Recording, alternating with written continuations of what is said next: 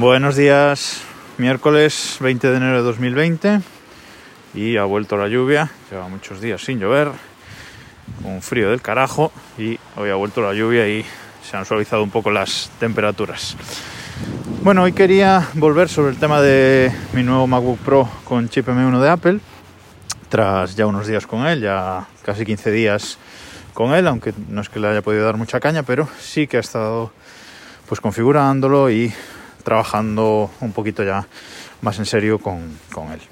Para empezar, por el lado del hardware, repasar algunas cositas de lo que me había quejado tras la presentación de estos equipos. Y vamos a empezar por la Touch Bar.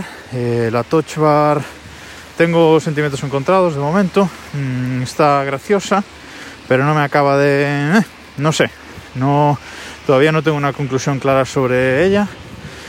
Para manejar los controles, pues brillo, volumen, tal, pues eh, está bien.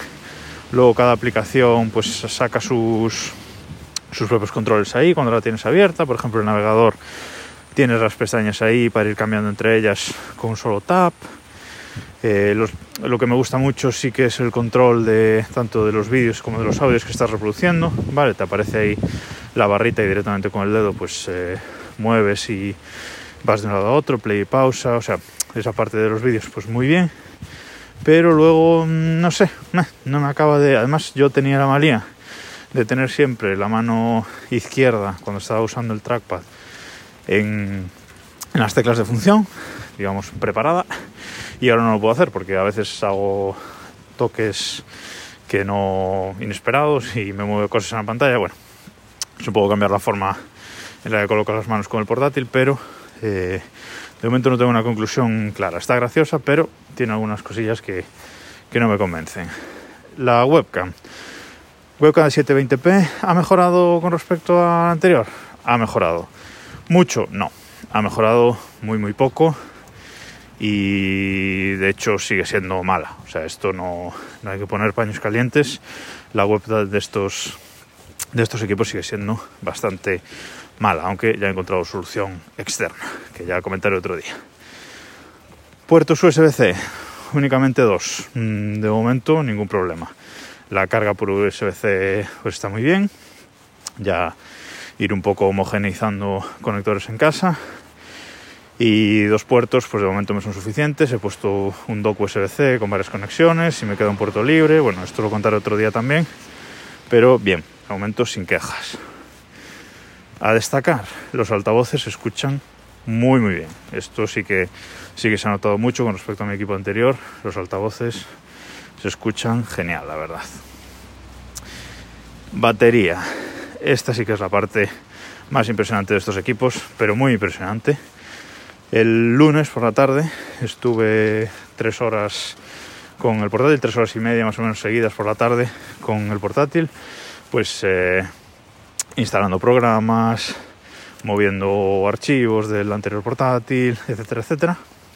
Y como digo, estuve tres horas y media con él, cargado al 100% y gastó solamente un 20% de batería.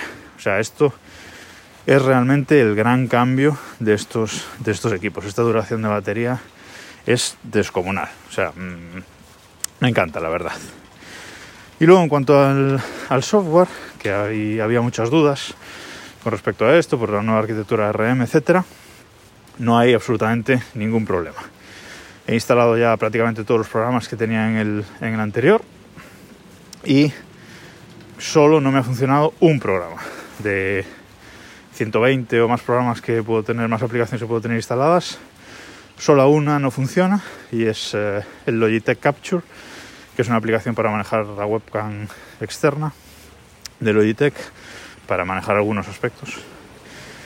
Y esta aplicación, cuando la abres directamente se cierra. Es la única que le pasa, que le pasa esto. El resto de aplicaciones funcionan todas perfectamente como si fueran nativas. Digamos que de todas las aplicaciones que he instalado, más o menos la mitad están ya adaptadas eh, a, al Apple Silicon y son aplicaciones universales y la otra mitad son eh, Intel, son todavía de arquitectura Intel. lo curioso es que la primera vez que instalas una aplicación de arquitectura Intel en, este, en estos portátiles, te dice que se tiene que, descargar Rosetta 2 para traducirla. Es curioso que Rosetta 2 no venga por defecto, sino que se, se descargue la primera vez que instalas una aplicación. Bueno, ningún problema, se instala rapidísimo y cuando abres por primera vez una aplicación no adaptada, la convierte y a partir de ahí ya queda convertida. Es decir, tarda, la primera vez que abres una aplicación no adaptada, tarda como uno, entre 10 y 15 segundos en abrirse. Y luego cada vez que la abres ya es instantánea, ya es como una aplicación nativa y ya se abre de forma instantánea. Todas las aplicaciones en este equipo se abren de forma instantánea, muy muy rápido todo y como digo, no se nota aplicaciones que, que no están adaptadas. Solo he notado que por ejemplo OnePassword que es una de las aplicaciones más importantes, este gestor de contraseñas, que no está adaptada todavía. OnePassword de vez en cuando, muy de vez en cuando, como que se encasquilla, ¿vale? Se, queda bloqueada por un, uno o dos segundos, pero bueno, esto se solucionará con la versión nativa. Eh, hay muchas aplicaciones importantes todavía sin adaptar, por ejemplo, Visual Code Studio, este IDE de Microsoft, no está adaptada, pero funciona perfectamente. Yo lo uso para flashear cacharritos de, domótica con, con un plugin que es Plataformio y eso ya lo he probado y funciona perfectamente, lo cual me ha sorprendido para bien. Audacity, la aplicación que uso para editar audio, no está adaptada pero funciona perfectamente para exportar audio, editar, etc. Eh, luego, aplicaciones eh, que sí que están adaptadas y ya funcionan a la perfección. Office, Excel, Word, PowerPoint ya están adaptadas, eh, VLC salió ayer eh, adaptada, Audio Hijack, esta aplicación para manejar las entradas, para hacer grabaciones de audio dentro del Mac también está adaptada, Pixelmator Pro, esta especie de Photoshop que yo uso para, para editar eh, imágenes, es decir, todo muy bien. una cosita que me gusta mucho es poder instalar aplicaciones de iOS. Tengo 4 o 5 instaladas, eh, funcionan con la. O sea, aparecen como la versión del iPad, funciona eh, perfectamente. Es decir, tengo Wi-Fi Man, que ya la comenté por aquí, instalada en el, en el Mac. Tengo Overcast, que es la aplicación que utilizo para escuchar podcasts. Es decir, esto está muy muy bien en las aplicaciones que los desarrolladores permiten, pero es una instalación, mm, no te das cuenta de que no es una aplicación nativa, vamos, todo funciona muy bien. Esto, la verdad es que me, me encanta. Y ya acabo.